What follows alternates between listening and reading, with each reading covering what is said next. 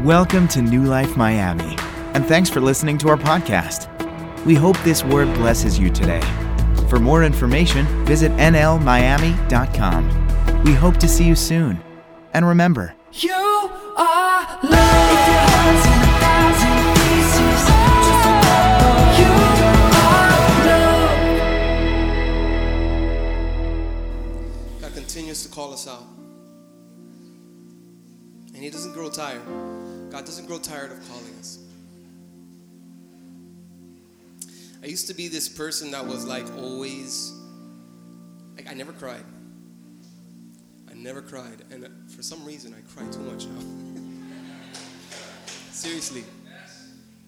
I do. I cry. Because as we come closer to see the heart of Christ, we can't we can't hold back. It's powerful.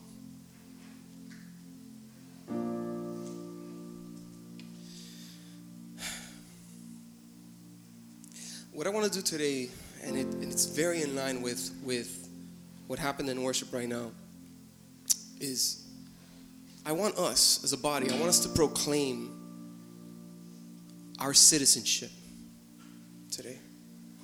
Uh, I want to proclaim our inheritance. And it's a cultural inheritance that God is calling us into. I want everybody to open their Bibles up right now, just to Mark, Matthew 13. I'm going to start with this. Matthew 13, verses 10 through 12.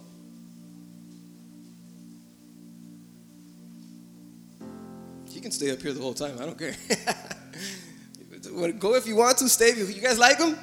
You want him to stay? Stay there. I don't care. Oh, that's right. It was his birthday. When was it? When? Yesterday. We're gonna sing happy birthday to him after. um, it says in verse 10, it says, The disciples came to him and asked, Why do you speak to the people in parables?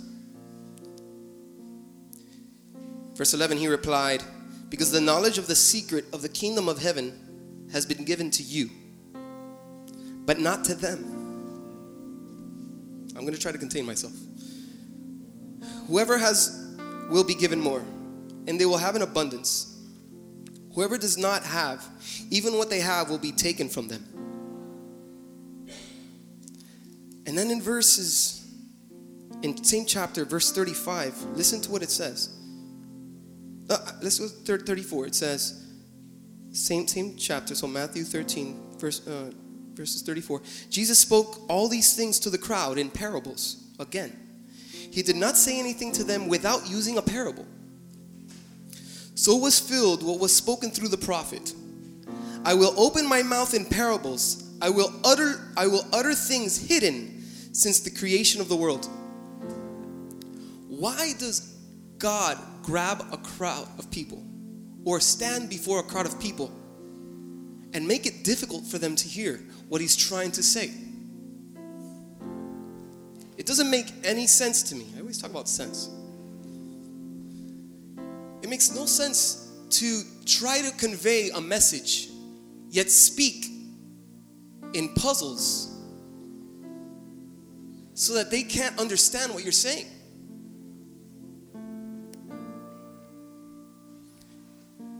And yet he tells them in verses 10, he says, The secrets of the kingdom of heaven has been given to you. Why?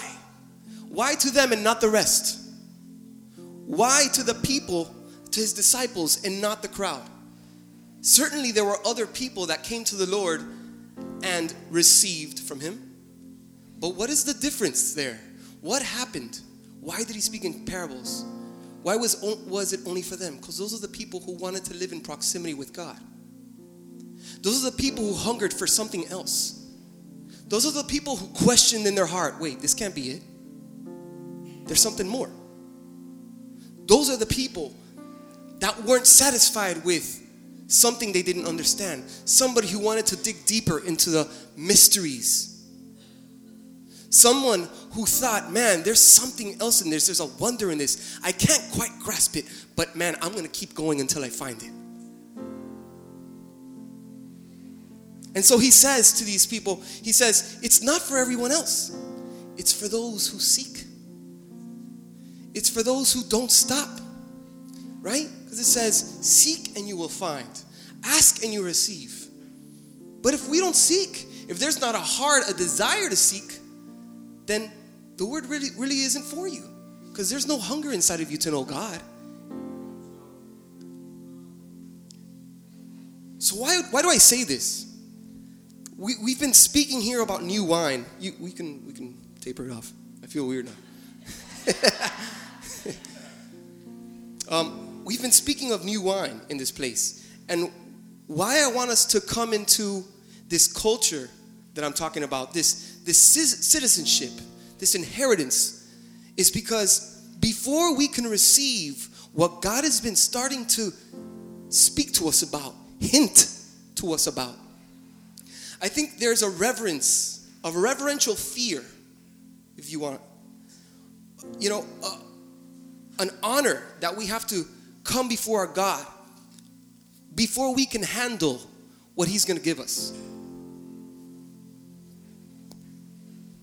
There's a hunger that's growing inside of us. We see it happening. We see people in this very company starting to catch something they've never felt before. And it happens to me too. Something I've never experienced before. The, the, the church, this in, in this particularly Western culture, has become a church of bad habits. Do you guys know what I'm talking about? Because what happens is we've taken, and it's been learned from our very church, from our very body We've established bad habits. So we've become a people who, when we're up here, we sing music and it sounds great, and that's what's inspiring us. And that's what's causing us to raise our voices and shout. And then we, we've learned to call the anointing on the pastor when he vibrates his voice and he grunts like this. I don't know how to do it. I don't got that in me. No, I don't got But we've learned to do this. We've learned bad habits of what it means to worship a holy God. And, and as God is revealing this to us, I feel God almost begin to cringe if we just take that and we hashtag new wine.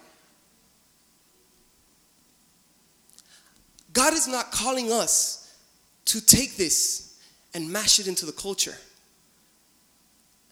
God is not calling us to take this and dilute it so that the people can receive it. God is calling us to take this and create and forge a culture that looks nothing like theirs.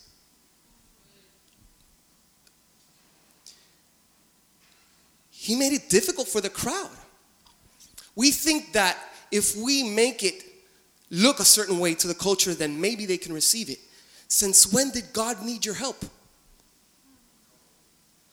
So, what is he saying? He's saying, like Regal said last week, he wants us to be an image of him. If we're, we're to be an image of Christ, then that means we're to take on another semblance, not one that looks like where we're at or where we're called, right, to? Because we're called to this world. We're not called out of this world, we're called into this world, but we're not of it. So then, what we're bringing to this culture is something that they've never seen.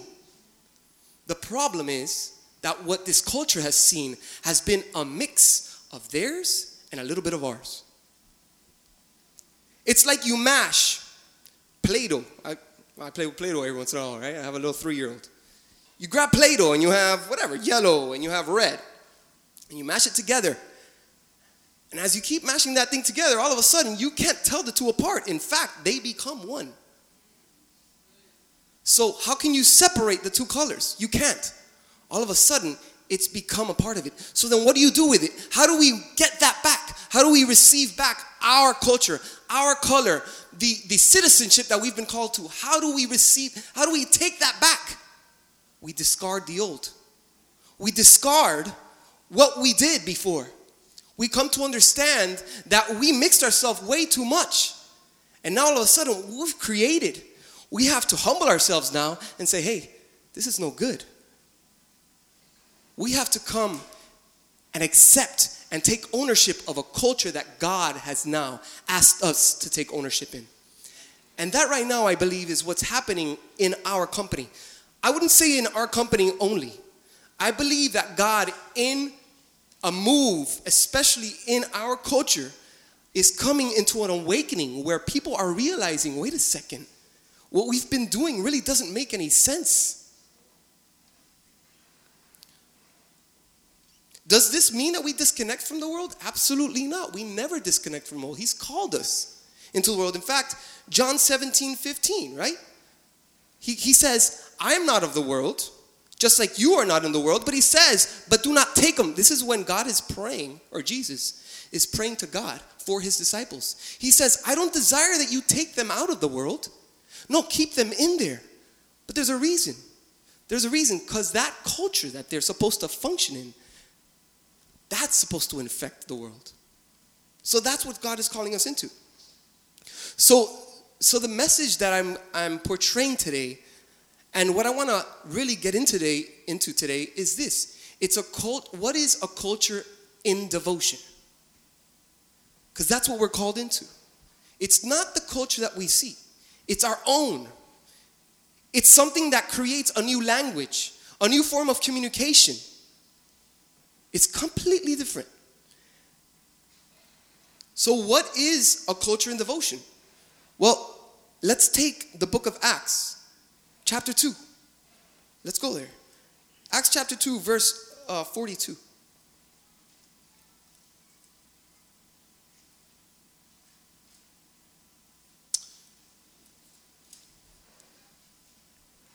And it says, in verse 42, it says, they devoted themselves to the apostles' teachings, to the fellowship, and to the breaking of bread, and to prayer. So, if we're to forge out another culture, one that we originally have, a citizenship that He's called us into, then what is a culture in devotion? So, what have we known called, uh, devotion to be? When we speak of devotion, we're talking about, well, we usually talk about a time, right, where we separate to come close to God and to pray. Amen? But, and so that's absolutely true. Devotion begins in prayer. So it's as simple as this God has called us to be a culture that prays. There's, there's no trick to this. It's very simple. A culture in devotion is a culture that first and foremost can learn how to pray. I don't have to teach you how to pray, but I can show you what God means when He wants you to speak to Him. We can talk about that. And that's what we're going to talk about. What is it? What is devotion? What is your time in prayer? It's, it's a time that you separate to God, but all of a sudden, as you come into a lifestyle of devotion, it's not just a time that you separate to pray. All of a sudden, it's a prayer that becomes you. It's a life that becomes you, that it changes everything about you. Till what happens? Till you become unrecognizable. So, so devotion has been known as, as a time to separate ourselves, to come into prayer, to read the word, to learn from the word. And that's the beginning. And it's the lifestyle now of proximity that we find ourselves falling into as we pray, as we come into this time where we give to God. All of a sudden, it does, it's not separated. We start by separating a moment to give to God. And all of a sudden, we come into a place where we're never separated from God. Because that was his intention. You look at Adam and Eve when they were in the garden, there was never a time for them to be separated from dwelling where God dwelt. His original intention was not that we separate a moment for him, but our whole lives are surrounded by him.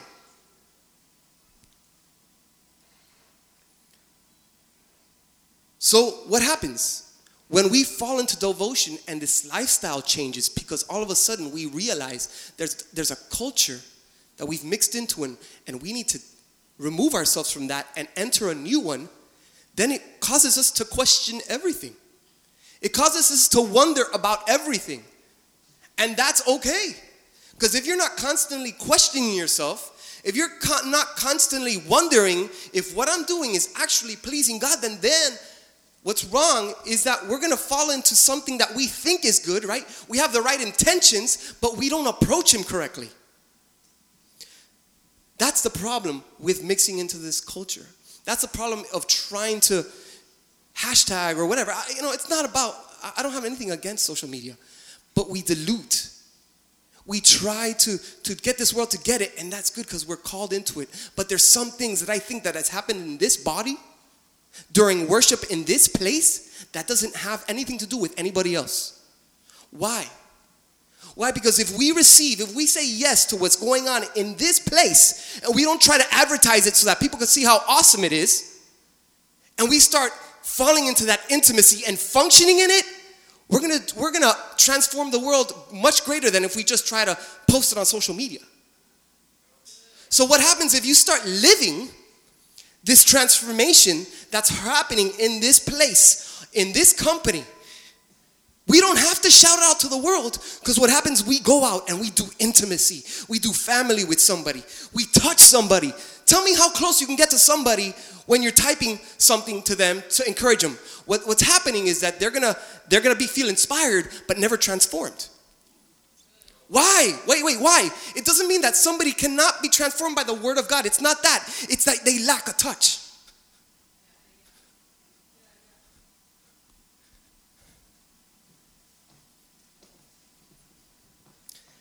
But it's so easy to fall into that. It's so easy. And it's, listen, immaturity is not a bad thing. Us learning and growing is not a bad thing. I have a lot of immaturities inside of me. It's embarrassed to admit it, but it's true. But it's okay because that means that I can only get closer to God. In my mind, that just means, man, there's more. Are you serious? That inspires me. It doesn't bring me down. It's okay to admit it. So, a culture in devotion is a culture in prayer. It changes our prayers, it changes our language, it changes our expressions. Mm. When you're in love, okay, so this is what I'm gonna tell you. So, so when we pray to God, right? Let's talk about that. When we pray to God, are we saying, uh, God, I, I need, I need uh, you to help me with my finances. I need you to tell me be a better husband. Right? You ask, you tell him what you need, and please, God, be with me. God knows your needs. You don't have to remind them of your needs. You could. It's not, there's nothing wrong with that. But there's. I want to take you to this verse right here. I think it's. I think it's Matthew six seven through eight. Yeah, let's go there. I'm going to talk to you a little bit about prayer and your language to God, and how it, how it changes in devotion. Let's go there. Matthew 6, 7 through 8.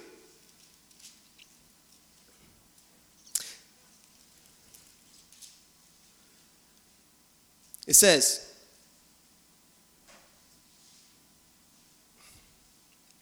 And when you pray, do not keep on babbling like pagans, for they think they will be heard because of their many words.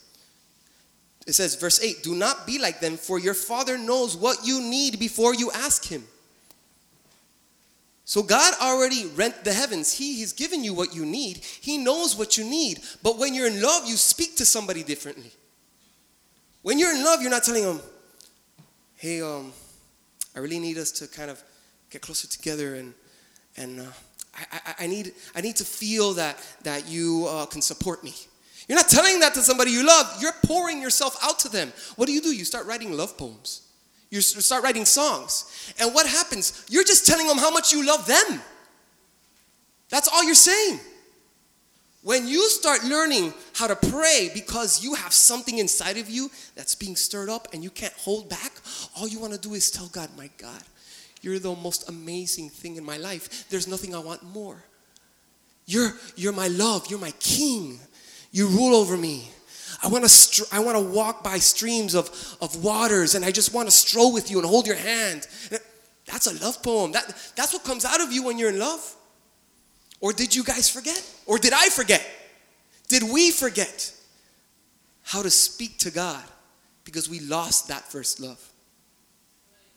Let's come to God with a language that changes, that gets us out of this culture that we've learned to be narcissistic and so self absorbed. I'm sorry. But it's true. You know, I see, I work, I'm a counselor for a high school. Okay? So, I work in Delray Beach, but still, it's. So you walk, and they're walking, to, this is them. Everything. Let everybody see what I'm doing. Hey, hey. In the classrooms, in the hallways, the girls, they get on the wall. During school, this is in the middle of school. And like, you know, I'm not gonna even tell you what they wear. Like, no, seriously. And people are taking pictures of them. Like it looks like paparazzi. And you're like, what's going on here? All people know how to do is, is throw selfies. They, what's, they have another word. I'm so out of it. There's uh, another one that's like a selfie, but it's called a something see. They made a million ones, right? I don't know what I'm talking about. Forget it. I, am I'm, I'm showing my, my age. I'm absolutely, completely out of it. But, but we're so self absorbed, we've become a narcissistic society. When the only person has the right to be narcissistic is God.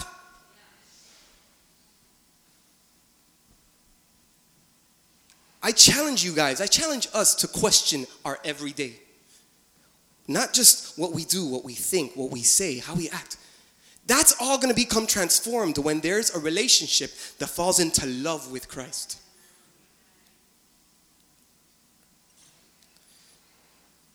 So if he knows what you need, then how do you communicate? That's what I'm talking about. You communicate in love. Are you in love with my wife? Listen, I've learned how to love my wife. I, I'm still learning, but I've learned how to love her better. You know what I did? I wrote it down. I swear to you, I wrote it down on my phone. How does she know that I love her? I wrote it down. And I wrote down everything that I've seen, that I've learned, that she understands how I can love her better. And I try to do that. I fail, Absolutely. But where's my heart? Where is your heart? Is your heart functioning in a, an intention or a desire, a hunger to do better, to love your God? Or are you just trying to get by? That right there is going to change our love language. That right there is going to change our culture. It's going to change our communication. It's going to change our devotion. Amen? A culture in devotion desires to learn. I didn't give you guys points and all that stuff, so I hope you write things down if you need to. A culture in devotion desires to learn. That's another thing that we've become used to, right? When the preacher looks a little bit better or he sounds kind of cool, because he says something to his face, voice, and I don't know what, and it sounds cool. I've, I've, I've fallen into the same trap. I go, man, that guy's kind of freaking, he's cool. Like, he sounds, it makes me feel good. I love that. Seriously, TD Jakes. Hey, TD Jakes. No, he's a man of God. But you heard him and you're like, woof. You would fall on your face. Like, oh my God, this is amazing. But when we have to sit down for a teaching and the person's monotone, where is the hunger inside of you that says, I don't care how this guy sounds? Every word that's coming out of his mouth is transforming my life.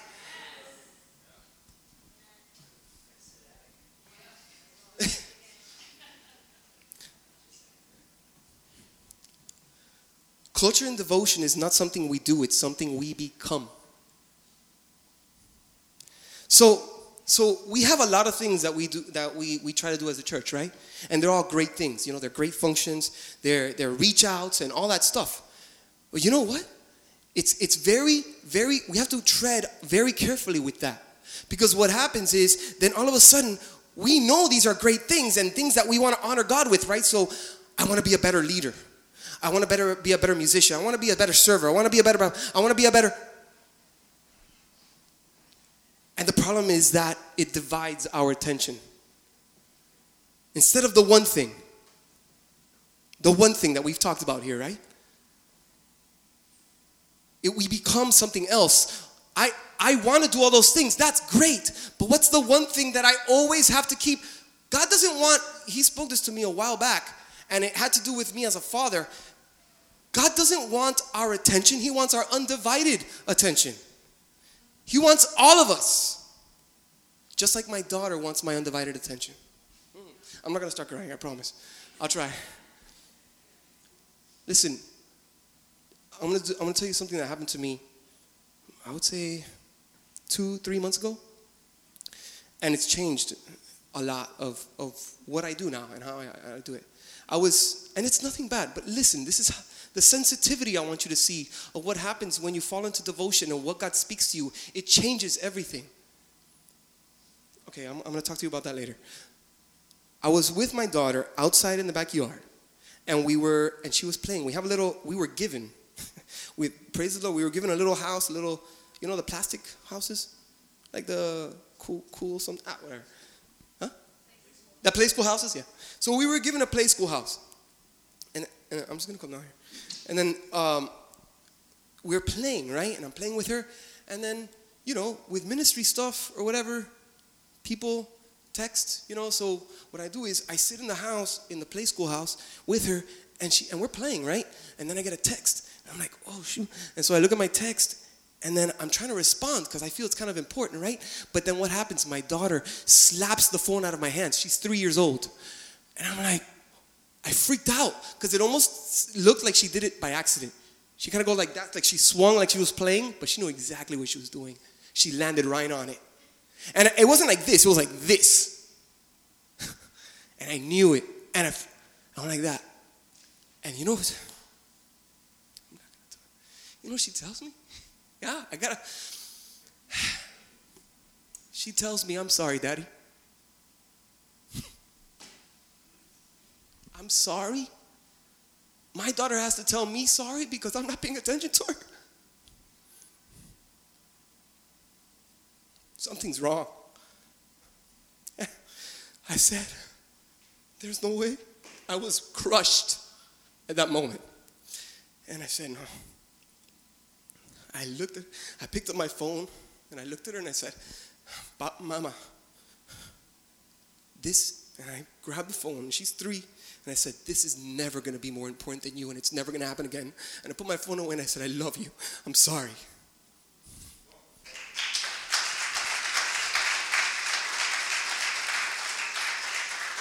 See, see, God doesn't want us in a place. It's not just about responding. It's about how long it takes to respond.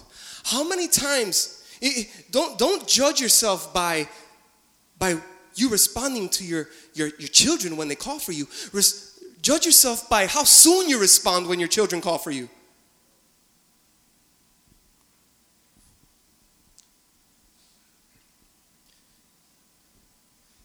There's a higher calling. See, when, when you grow in devotion, when you become a culture of devotion, all of a sudden sin doesn't look the same. If, if, if my sin, if my perception of what God is doing in my life stays the same, I'm never growing. What he does and what he says is true, but we grow into deeper devotion. We grow into deeper relationship with God. And all of a sudden, grabbing my cell phone in front of my daughter when she wants to play with me is a sin. And I'll say it again.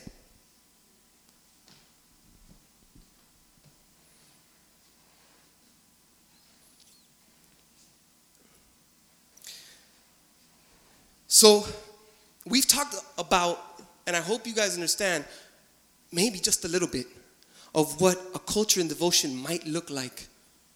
Just a little bit, because I can stay on this for a very, very long time, and there's a lot more to say, but I want you to understand something that if we can grasp just a little bit, we don't have all we don't have to have all the answers right now. I don't have to tell you exactly how you need to be.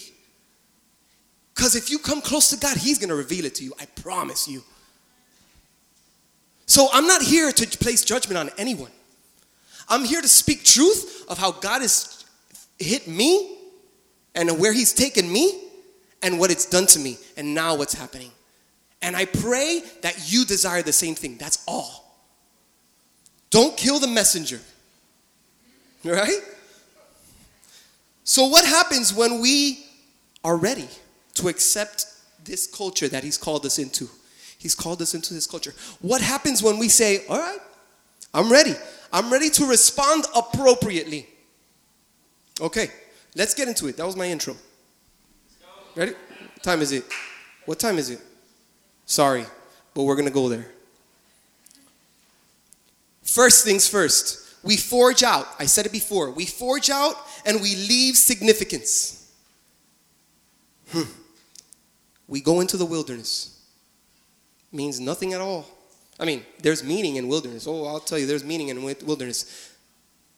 And it's an approach. And I'm going to take you there. Exodus 32 5. Exodus 32, chapter 32. Where is it? Where is it? Where is it? Exodus is like the first, second book. Okay. Exodus, Exodus, Exodus 32 5. Mm.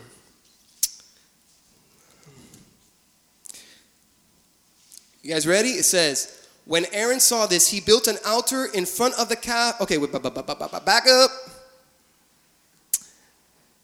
Let's go to uh, verse 2.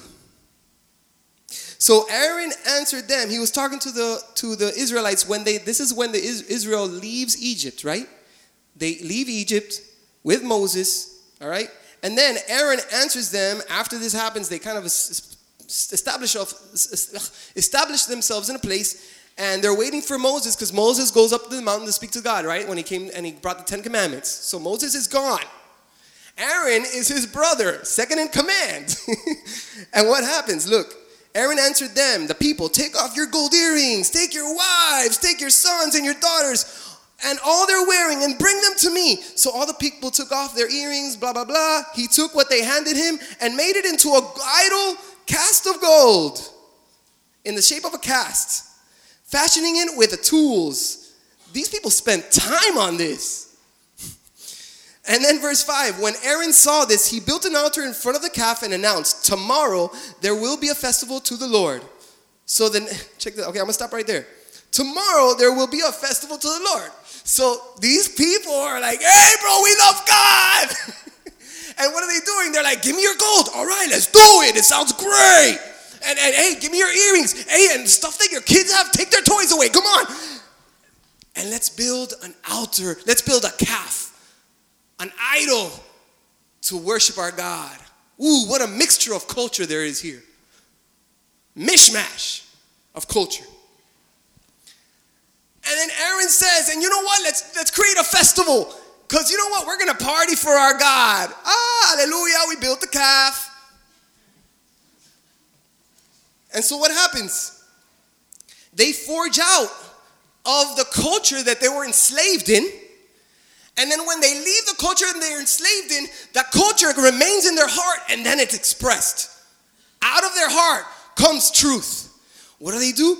They built a calf because they may have left the land, but they never left their heart.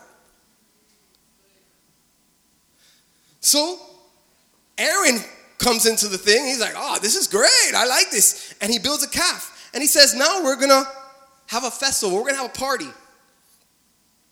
So the first thing he's asking us to do is forge out of the culture you're in. Leave it behind and leave no semblance of it. Guys, if you're feeling convicted about social media, that's that's you. But it doesn't have to overrule you. It, this culture doesn't have to overtake you. We can live in this world, but let's not be of the world, right?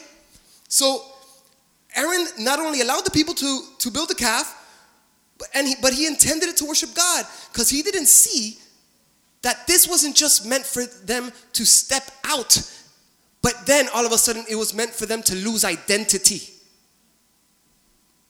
So God calls us out of culture, but He also says, hey, okay, now you're saying, I don't want more of this culture. Now lose it inside of you.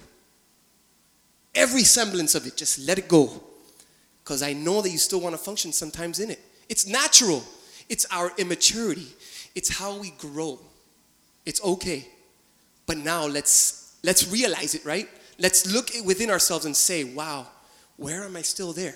Where's my heart still there? Let's do that if we really want more of God. So he's asking us to forge out. So the second thing that I see him do is what he causes us to become. So we forge out, and then what happens as a result is we let it go, we let go of that identity, and then we become unrecognizable. What makes us so special in this world if we're no better than the next man? What makes us so special in this world if we're no better than the next man? We're sinners, right? Just like the rest of them. But we fall under grace, right? We fall under grace because we've, we've accepted what God eh, or Jesus did on the cross. And yes, we can approach a holy God only through that grace. So it's it's not, and this is where I want you to see this.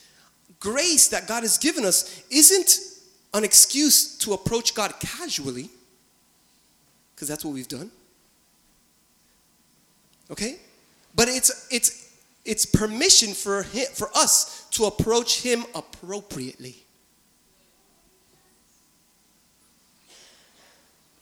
If we approach him outside of that holiness, we're functioning in our own self righteousness. I am purposely speaking slow because I think I tend to speak really fast. Do I? I know. The Hispanic comes out of me, eh, Puerto Riqueño. And I start going, man. I'm gonna go slow. I'm gonna go slow.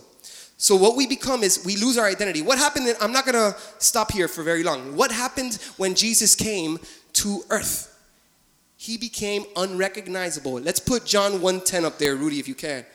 I'm not gonna go. I'm just. I'm, I'm not gonna. Um, Rudy, if you can put John 1:10 up there, just so we can read it. Jesus was insignificant to the world and culture. I'll read it with you. He was in the world, and though the world was made through him, the world did not recognize him. That's what that's what we're that's where we're going. That's the place where we're forging into. That's where we're coming out of, and that's what we're coming into. A land, three, a land of honor called to called devotion is where we're going. So what? We forge out of the land, we become unrecognizable, and then what? Matthew, let's go here. If you guys didn't come wanting to really hear a lot, I'm sorry. Well, I'm not to apologize. Because if you're hungry for it, I hope you're chewing on these words. Because I chewed, listen, I've I had a message, a different message today. I, this is not the message I had today. I had another message completely different. It started off with new wine. Then I was like, oh my God, wait a second. I don't think we're there yet. Then it, then it went to wineskin. And I'm like, um, but wineskin, what happens before wineskin? And then it came here. Before we can go to new wine, function in new wine, before there's wineskin. And I, I, want to get there hopefully one day. Uh, but before we even do wineskin, we have to understand that there's an honor that God expects from us.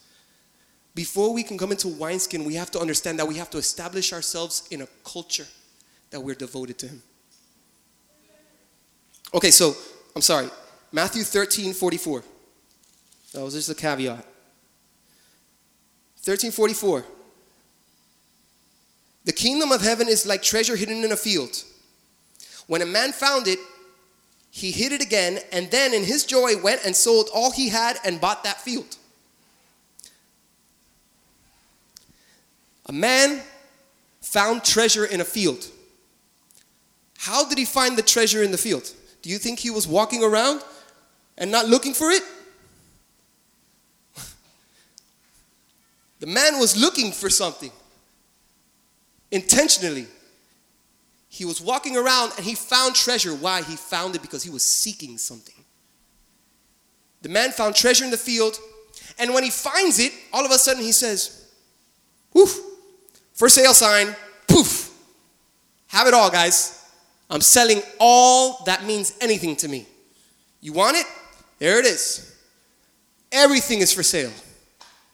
He sells all that has any significance of who he is. And what happens? He goes there bare. I mean, maybe he still had his clothes, I hope. I hope he was a little sane and he took his clothes with him. But he goes into a field.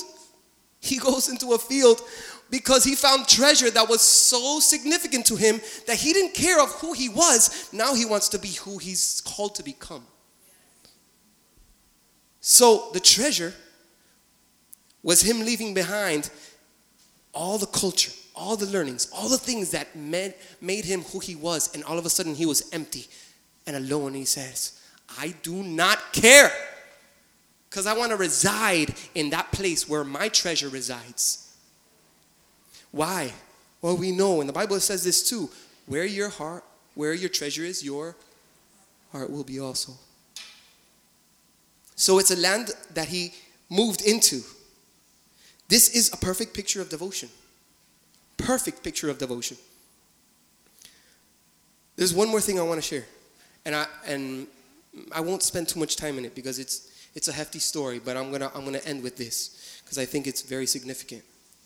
Um, in Genesis 28:10. Uh, if, and if you guys want, you can you can come up. You know, your team? Genesis 28:10. It's the story of Jacob, okay? Jacob oh, Let me just go there first.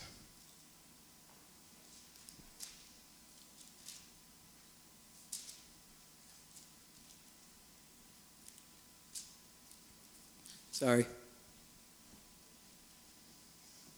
Okay, so Jacob had stolen his brother's blessing, okay? Uh, some of you, maybe many of you, will be familiar with this story.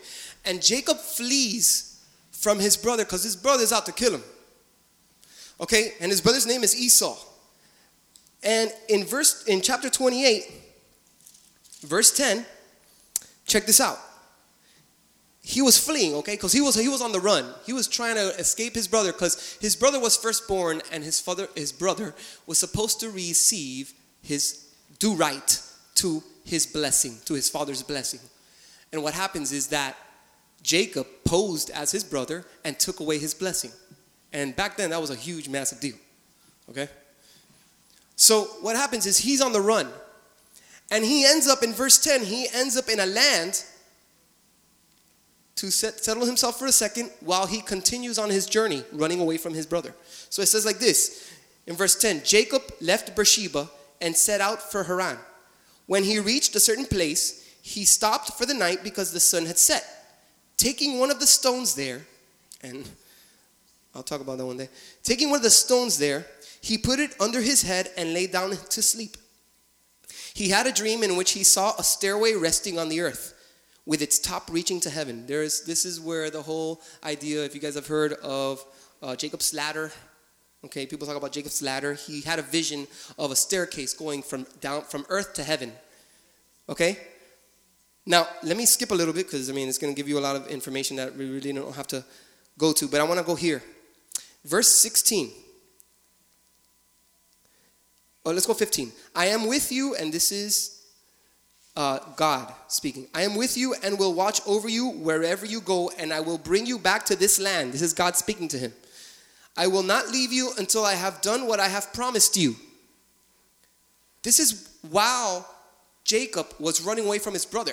Okay, so check this out. Verse 16. When Jacob awoke from his sleep, he thought, Surely the Lord is in this place, and I was not aware of it.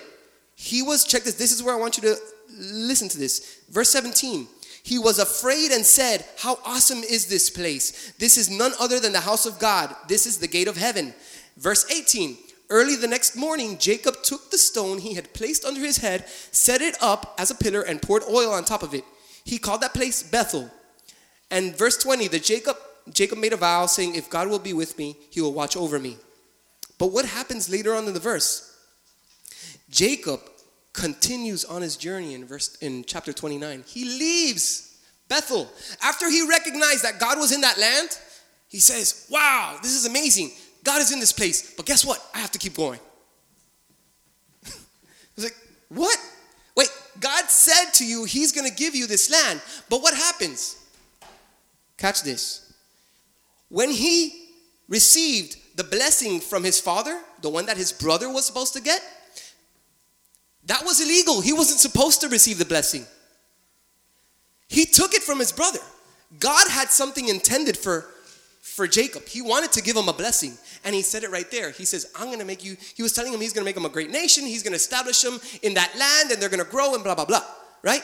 But he, in his own, he had the right intention, right? But the wrong approach. He came and he stole the blessing that he thought was rightfully his. And God says, I don't function in that. So what happens? He recognizes God, and instead of staying there in reverence because he loves the Lord, he leaves because he's so scared because he knows he's wrong. He leaves the land where he's intended to go, and then where does he go? He starts running away. He keeps running away, and then there's one point in his life that he realizes, What am I doing? I'm walking around with something that's not mine, and I'm not gonna receive what God wants me to receive until I receive it correctly. So, what happens? He wrestles with God, and once he wrestles with God, he's, he sweats. He goes through pain. He's injured because he strives and he looks for that straight from God. He comes to the Lord and he says, I want you to bless me. And so God, in that moment, blessed him. Then he returns to the land. Then he returns to the land that he was intended to always take hold of. And this time, when he returns to the land, he can establish himself. So, God, what is God telling us? He's telling us that He's calling into a land of in devotion, but we can't come into that land illegally. There's a process. There's something something that needs to happen in this body. There's something that happens needs to happen in our culture as believers in this world, in, in, in those who, who proclaim to be of the faith, there's something that needs to happen if we're to walk in to the land that God has promised us. Okay?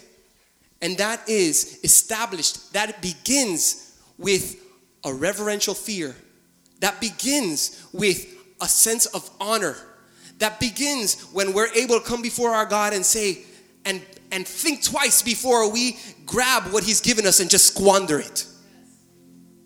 When we grab what He's given us and we say, man, this is something special.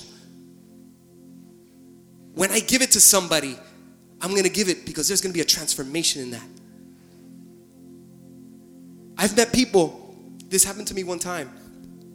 I, I was in, I was working and I have a, a, a fellow believer that I work with. She, she's a, a, a youth pastor. And I, I told her, hey, I made a song. She goes, hey, why don't you bring it to our meeting? Public school. I brought the music, I brought the song that I wrote to the meeting. And before all the counselors, I started worshiping the Lord. And you know what happened? You, you think you would think you would think these people would be broken because God is so powerful, right? They were talking with each other while I was playing. You know how I'll say pissed off I got? Man, something rose up inside of me when I did that. And I say, dude, do you think you can do that to my God? You think that when I sing a love song to my Christ, I don't care how ugly it sounds, do you think you could keep conversation? My God, I rose up inside of me and I was livid. And I stopped.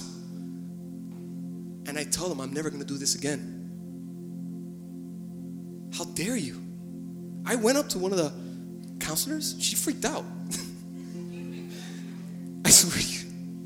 God, you know. I went to a counselor and I said, and I approached her. I said, hey, I was singing a song and you were talking. Probably thought that it was about me. She probably, oh my God, this guy's so self-centered. He needs me to talk to listen to him. It has nothing to do with me. It was because I wanted them to honor my God. And if I was going to give them something that came from so deep in my heart, that God, I know God was pleased with, and they were going to talk, I'm not going to give it to them at all. They don't deserve it. I'm sorry. I'm sorry if that messes with your religious way of thinking. But I'm to give myself wholeheartedly, completely, in a way that honors Him, not that pleases others. Amen? Let's stand.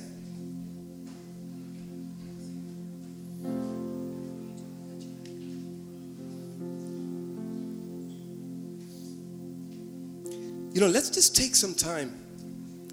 Speak. If, if any of this spoke to you, if you're ready to enter another culture, out of a place that you've known and into a place that you might have no idea what it looks like, I want to invite you guys in. If you guys are saying, yeah, you know what? I do mix myself a little bit into the world around me. I tend to camouflage things. I tend to dilute it. There's a difference between drinking wine and drinking grape juice. See, oh, I'm not going to even go there, guys. I'm, I'm sorry. It's too much.